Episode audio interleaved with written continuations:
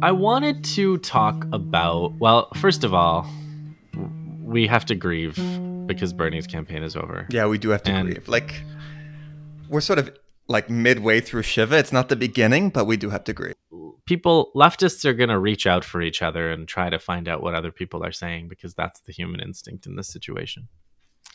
And assuming that anybody does that by listening to this, one thing that almost everyone that I really like to follow on Twitter, whether it's like gray zone people or you know any of those pro Bernie people, that a lot of them said things like, "I wish Bernie would have gone harder at Biden. I wish he would have gone harder," you know, and just been more more gloves off, you know, instead of saying Biden's my friend and Biden can absolutely beat Trump. When I think of like what I bring to the world in terms of political analysis, it's like I might have a different view of the world or I might have like some knowledge of different parts of the world that other people don't have, but as far as like how to win a an electoral campaign, I feel like Bernie's got a lot of knowledge on me, you know?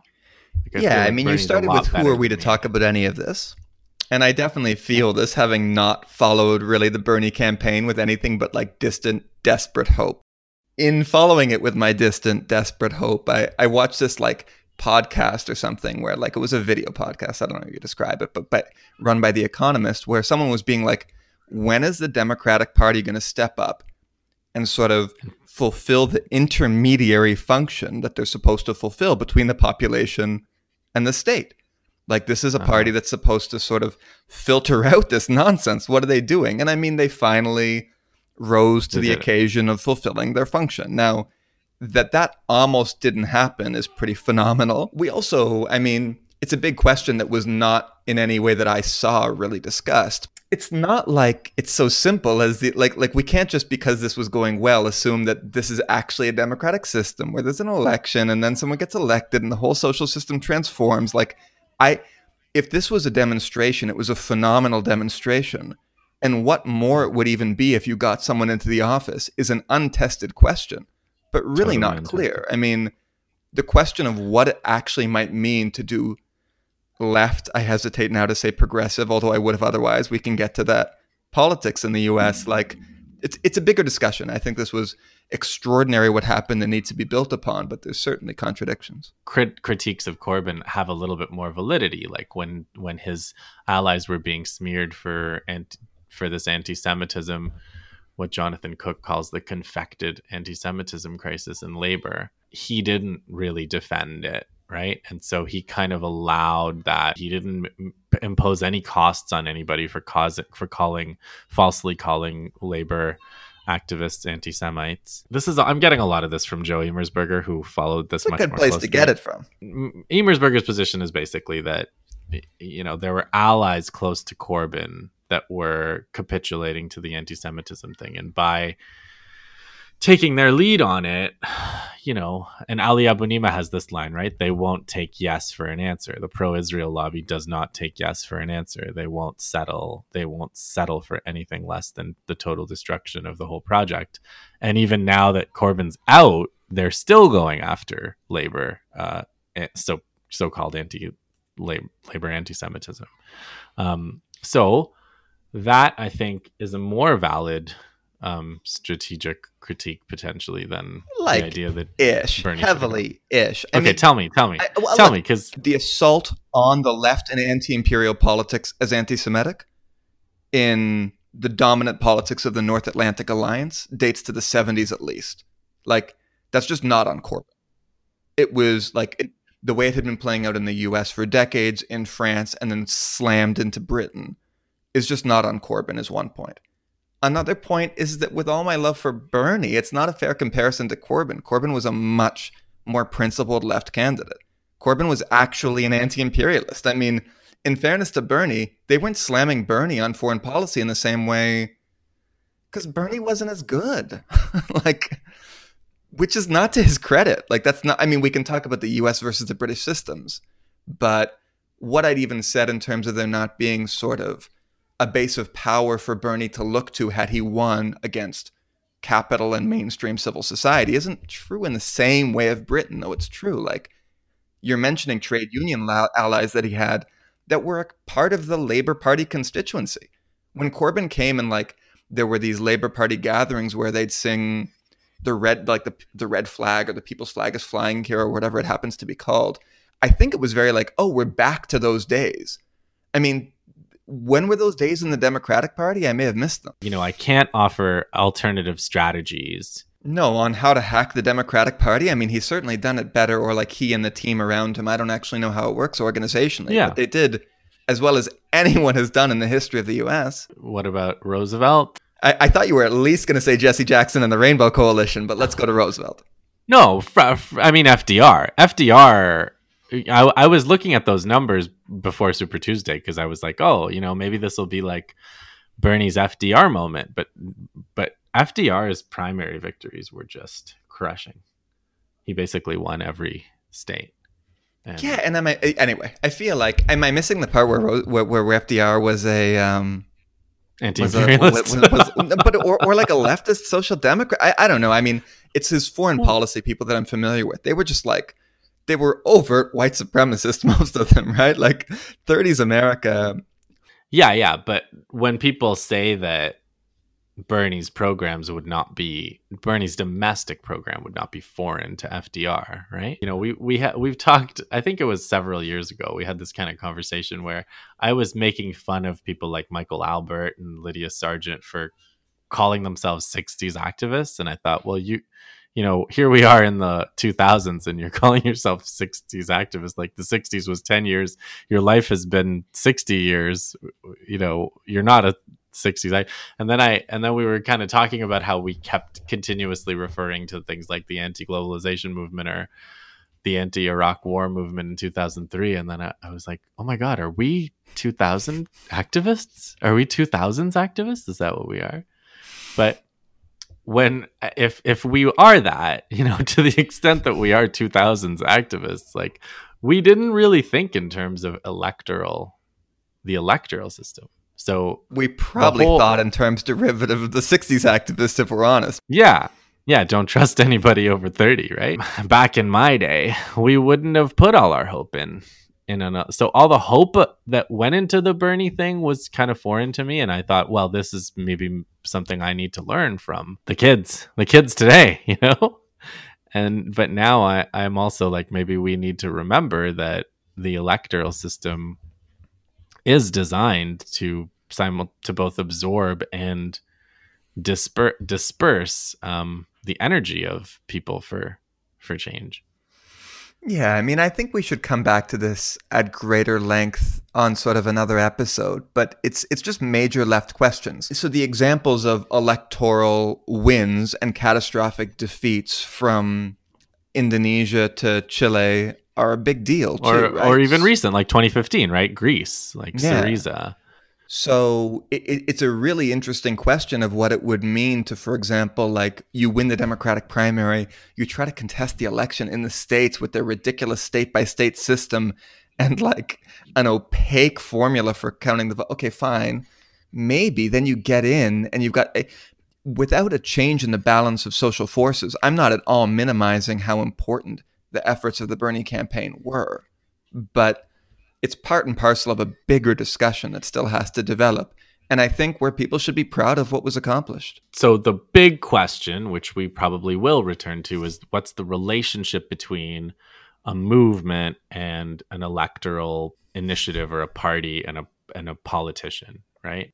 I need to, in a bracketed way first, because I'm smiling too much about it, say it was great for Jewish community public relations. I mean, like the Bernie AIPAC interactions on the public stage were wonderful. Tell me Biden about Bernie the anti Semite. Come on, pitch, give me your sentence. Like, what is it again? Well, he can't quote form any kind of sentence, unfortunately, but that's that's not one that even his handlers could probably formulate. Okay, so primaries.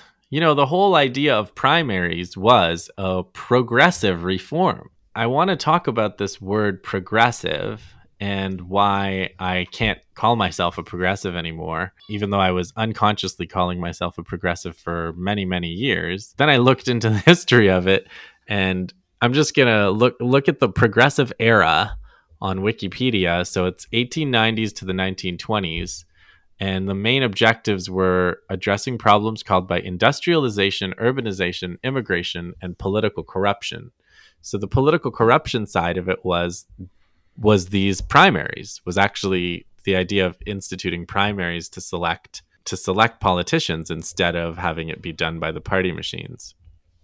Then there's prohibition of alcohol, women's suffrage, efficiency, like corporate efficiency, scientific management, the universities system, the social sciences, professionalizing and making them scientific, especially history, economics, and political science. Yeah, scientific methods and schooling, even bringing them to the family, the creation of the Federal Reserve System, credit unions, and also maybe uh, imperialism and and yeah. segregation. Yeah, I'm going to interrupt the list just to say that I think Justin, you're doing a little bit of burying the lead. So you, Justin, were like, Dan, come on a podcast. We're going to talk about progressivism and why we can't be progressives. And I'm like, I don't really know much about that. In talking about it a little, you seem to suggest to me that what I was describing as classic late 19th century British imperialism was its perfect counterpart. So it is. That's exactly yeah. what I'm trying to say. So yeah, so the progressive era happens to be this era where all this scientific stuff is happening. So that's progress, right? Like the whole idea that mm. we're we're moving history forward, we're moving the needle on history.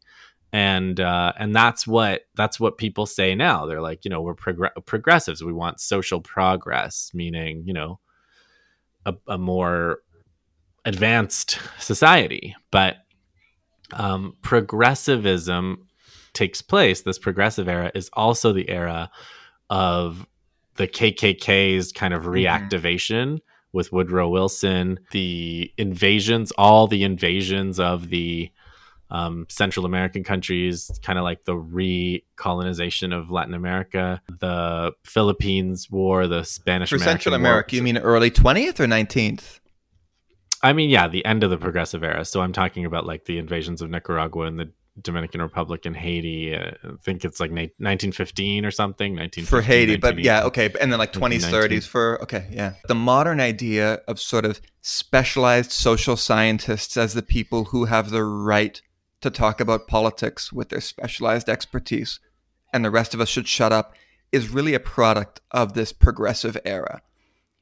And for me, the fact that the one place that I'd encountered it in looking at British imperial history was the description of Lord Milner as a progressive. And Lord Milner was just like the biggest racist of the late 19th and early 20th century British Empire. His line was the British race has to globally band together for sort of basically a global project of racial rule. Now, those guys in Britain were very close friends with the Roosevelts, the Cabot Lodges. I think a lot of the people who framed what you're describing as sort of the progressive era and certainly in the case of Britain, this is acknowledged as the period that featured those sort of unprecedented imperial conquests, not only in South Africa, but around the world. Now, do you have the Smedley Butler quote? Yeah, there's a, there's a lot of stuff. So his whole his whole thing is war is Iraq. He's a major general um, from the U.S., the Marine Corps, fought in the Me- fought in the Mexican Revolution and World War One the most decorated Marine in U.S. history at the time of his death. So, uh, participated in actions in the Philippines, China, Central America, and the Car- Caribbean, France, and World War One. Uh, so he's got this thing: war is a racket. Um, war is just a racket. Uh, a racket's best described as something that is not what it seems to the majority of people. Only a small inside group knows what it's about. It's conducted for the benefit of the very few at the expense of the masses. So he's got this uh, rundown of what he did. So he said, I helped make Mexico safe for American oil interests in 1914. I helped make Haiti and Cuba a decent place for the National City Bank boys to collect revenues in. I helped purify Nicaragua for the International Banking House of Brown Brothers in 1909 to 1912. I brought light to the Dominican Republic for American sugar interests in 1916. In China, I helped to see to it that Standard Oil went its way unmolested. So the pro- progressivism also means the efficient uh, accumulation of uh, capital from these parts of the world that happen to be the victims of US foreign policy. As you're saying this quote, you're almost rushing through it. And I think one of the reasons, because it's such a revealing quote, is that it's a very common one on the left. right? Yeah. And it's sort of very well established. But this is a point that was made for a long time by a friend of ours, Dave Noble, that there's this mm-hmm. one of the ideas of progress as it existed sort of through Western civilizational history was, and he traced it to, I think, Christian theology in some way I don't fully understand, but this constant movement forward where things are always getting better and building upon one another. The truth is that a lot of what was obvious decades ago has now been obscured.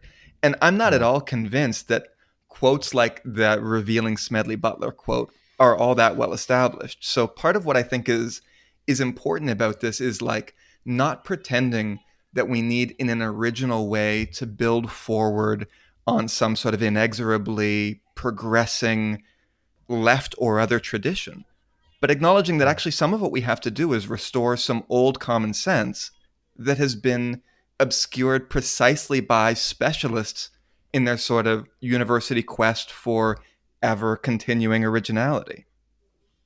Okay, so we can link what you just said back to the progressive era in a way, right? So they there there's the construction of the social sciences, the construction of many elements of the university system uh, as it stands today, and one of these is that as an academic, your job is to continually produce original insights, um, no matter how irrelevant those insights are in a way. Because i i was i was thinking about this the other day w- with science. Like there are chemists out there that have published 300 papers right? And the, and they'll just it'll be like i combined this compound with that compound and got this then i combined compound y with compound z and got this and each of these is a publication and then you think of like someone like albert einstein who published i don't know single digits papers in his life, right? Maybe five, right? Like photoelectric effect and special and general relativity. He published a small number of papers. And then you think, okay, so say Einstein published five papers. And then the chemist who publishes 300 papers. That means this chemist is, you know, 60 times the scientist that Einstein was, right? I think it's an Americanism. I, I sort of, the idea that progressive left movements or that progressive social movements basically refers is sort of a shorthand for the left is pretty widespread. Do you have some sense of when that dates from? Well, I do. I think it's from this progressive era, so the 1890s to the 1920s. And remember too that the reason I'm I'm there are m- multiple reasons why I I disavow progressive mm-hmm. progressivism. One is the imperialism of it.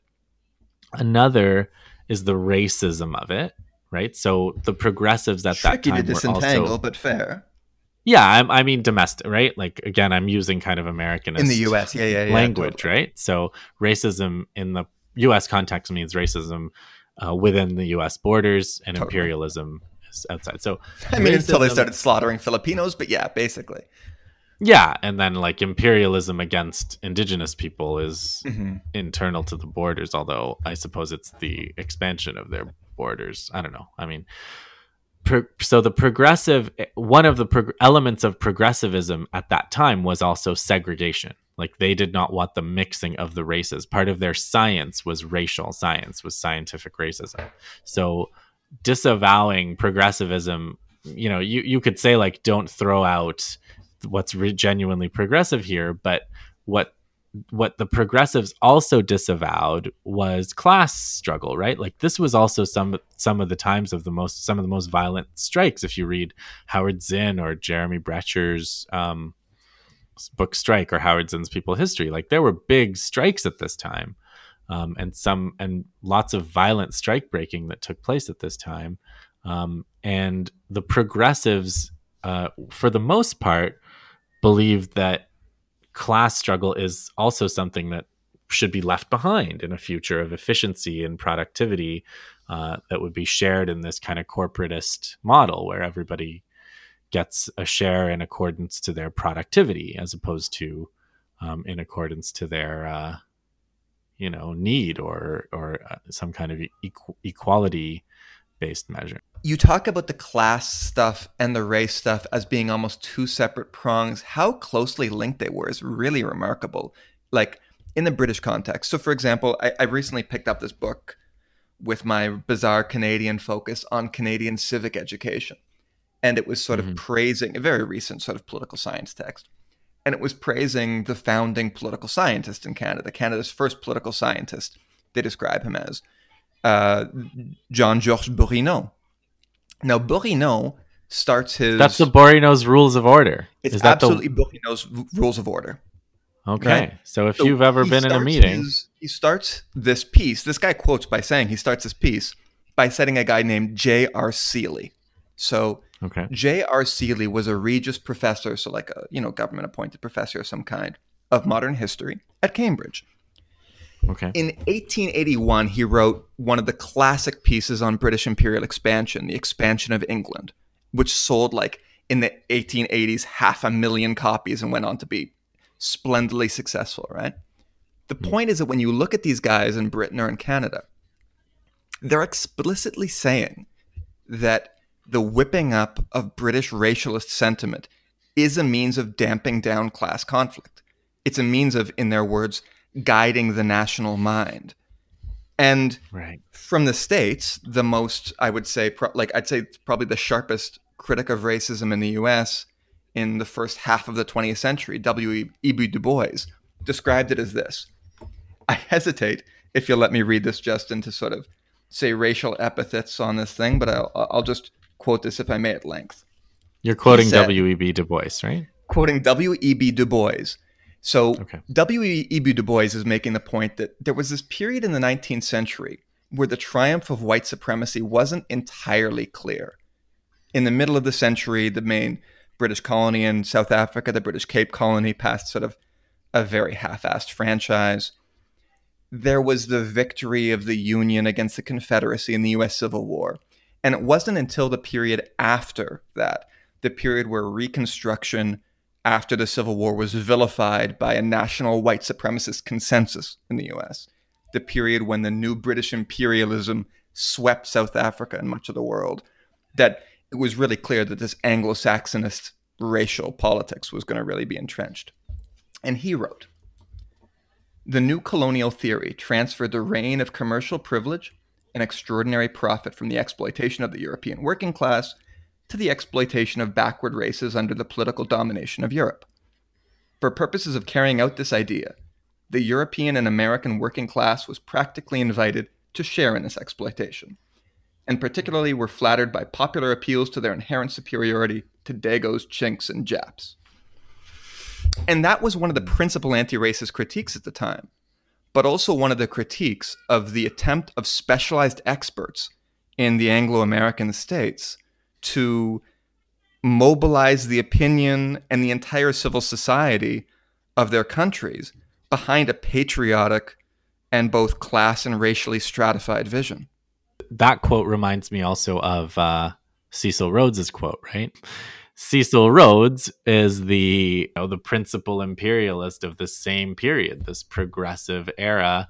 Um, he's more done more uh, in history for the to for the scramble for Africa for imperialism in Africa for the British Empire specifically than uh, than anyone, and he's also responsible for the Rhodes Scholarship, which Bill Clinton is famously a recipient of, and the Rhodes Scholarship was designed to bring promising white minds to Oxford to develop their connections with each other, their racial connections, all for the furtherance of the Anglo imperial rule of the globe. I noticed that Rhodes, it seems, led the party he led in, in Cape Colony was actually called the Progressive Party. Yeah. The reason that Cecil Rhodes is sort of really stands out in some of the stuff that I've been doing is that it's really remarkable in the case of the Zionist movement how much of this idea about dealing with the European Jewish question by settling them overseas reflected established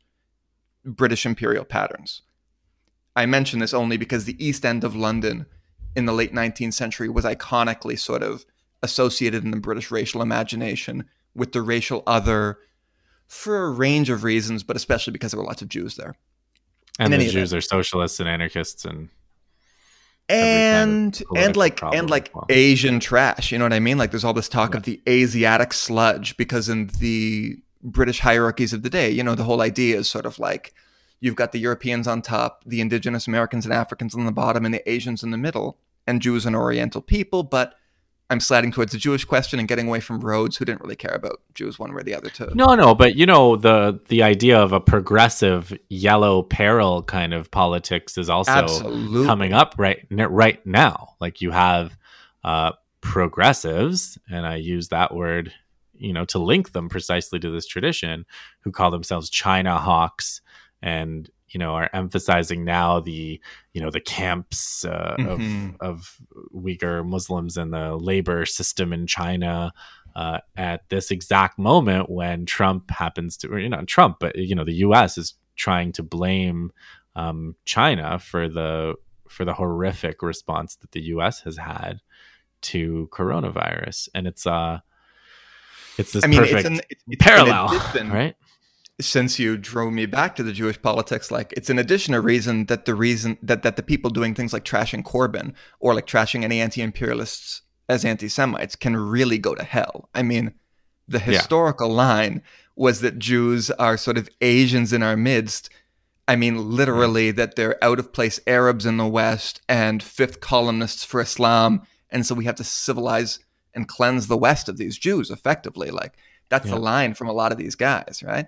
And that now Bolsheviks too, right? Judeo, like the exactly. so like it's like they're an Eastern fifth column, which initially means Islam, and then maybe the Ottomans, and then certainly post 1917 the Bolsheviks.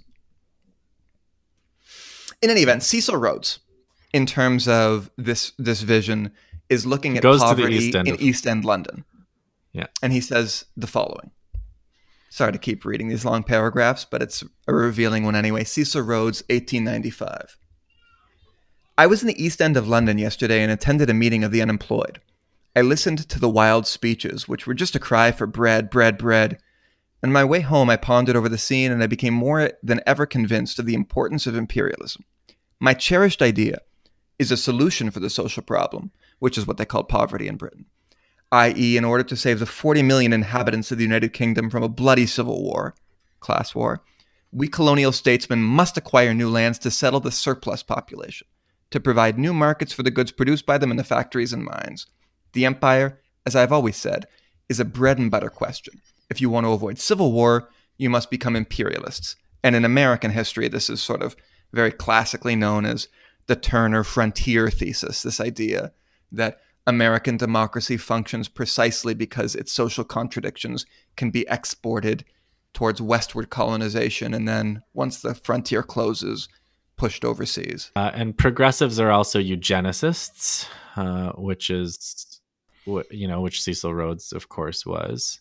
Um, they're into the Red Scare. They're into the they're into the overseas conquests, the Philippines, the the Spanish, you know, taking Cuba from the from the Spanish. Pro- people who call themselves progressives today, they don't mean all of this they're not consciously saying I I believe in eugenics, I hate unions, I um, you know believe in an overseas empire and uh, the separation of races because we believe that there are different races. Like that, none of these things are, but I do believe that there is even in the word as it's used several elements that are harmful one of them is there's an American exceptionalism. Another one is, and by American exceptionalism, I mean on the left. So the idea is that American leftism is going to be different from Marxist or yeah, yeah, you know, yeah, the totally. kind of global anti-imperialist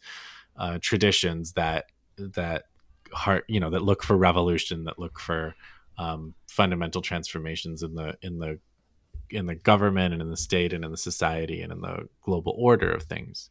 So that's one.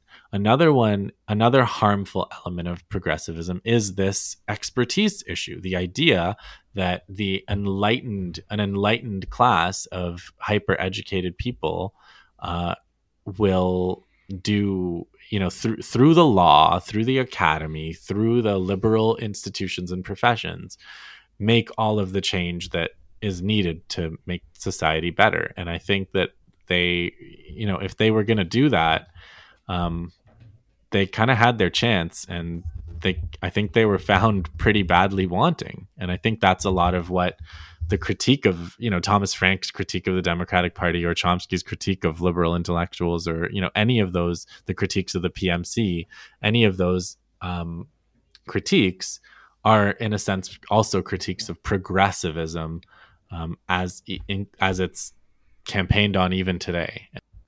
So we can talk about that. One thing that may well be true though is it really splits people off from other more constructive traditions.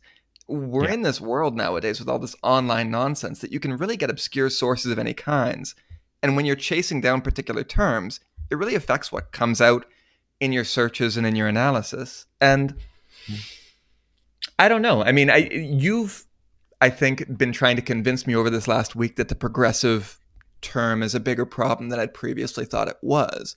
But that to me would be the problem. The problem would be that US political hegemony has become so widespread that rather than being able to think of our political currents within our own language and our own traditions, we adopt that and are then drawn into the sort of unspoken assumptions that you're referring to. And we're drawing other people into them, perfectly yeah. innocent people who might otherwise discover more worthwhile things.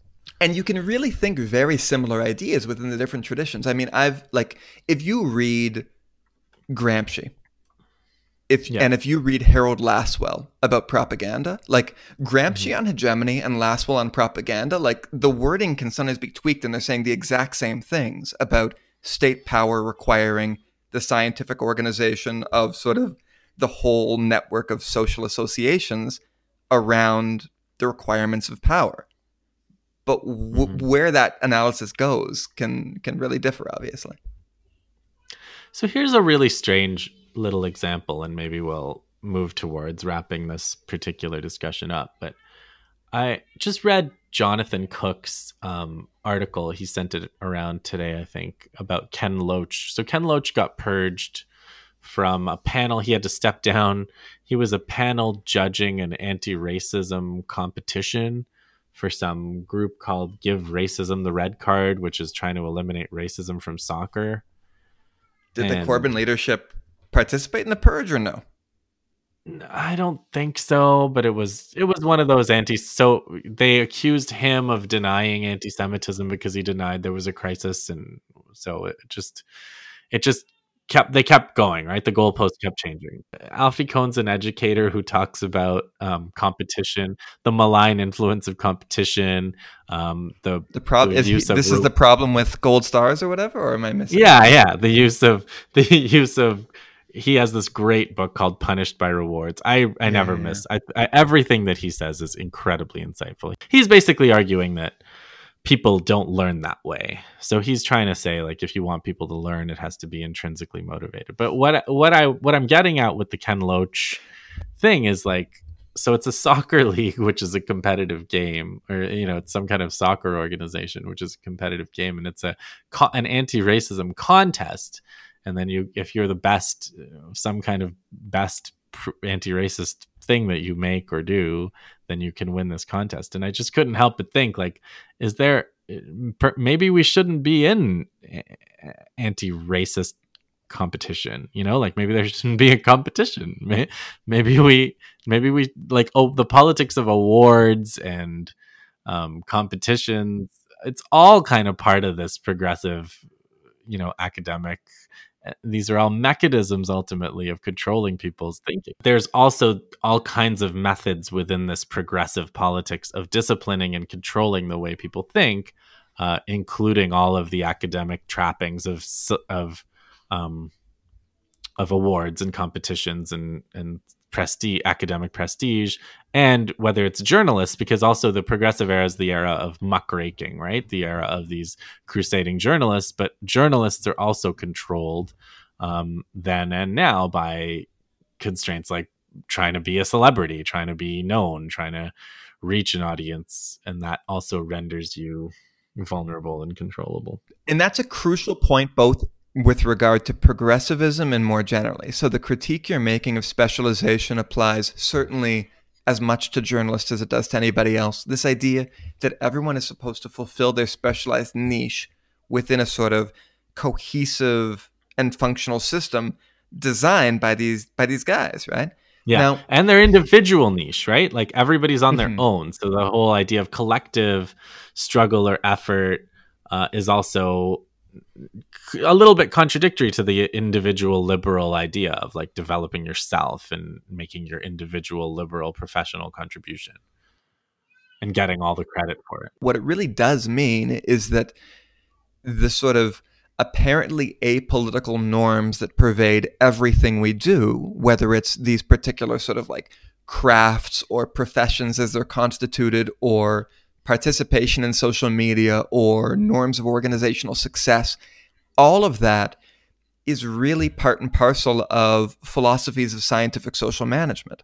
Now, we really do not, we literally flatly do not have an alternative sort of common wisdom for what that means for social media and the actual environment we live in.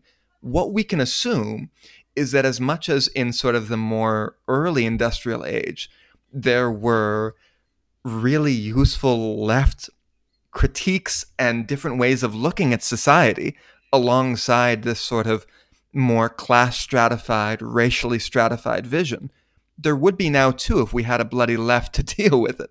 It's amazing how encompassing the sort of controlling social sciences that developed out of the late 19th century were.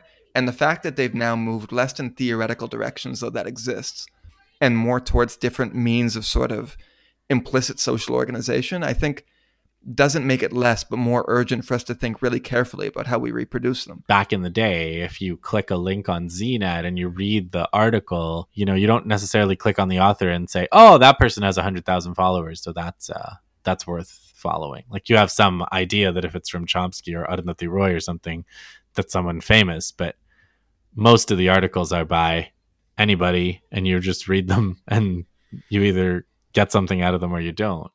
And now everything is quantitative metric comparable right? Like you can always compare totally. yourself to and ruthlessly quantitative right? Which is really sort of adopted from from like asset management right? I mean it's the logic of asset management applied to everything.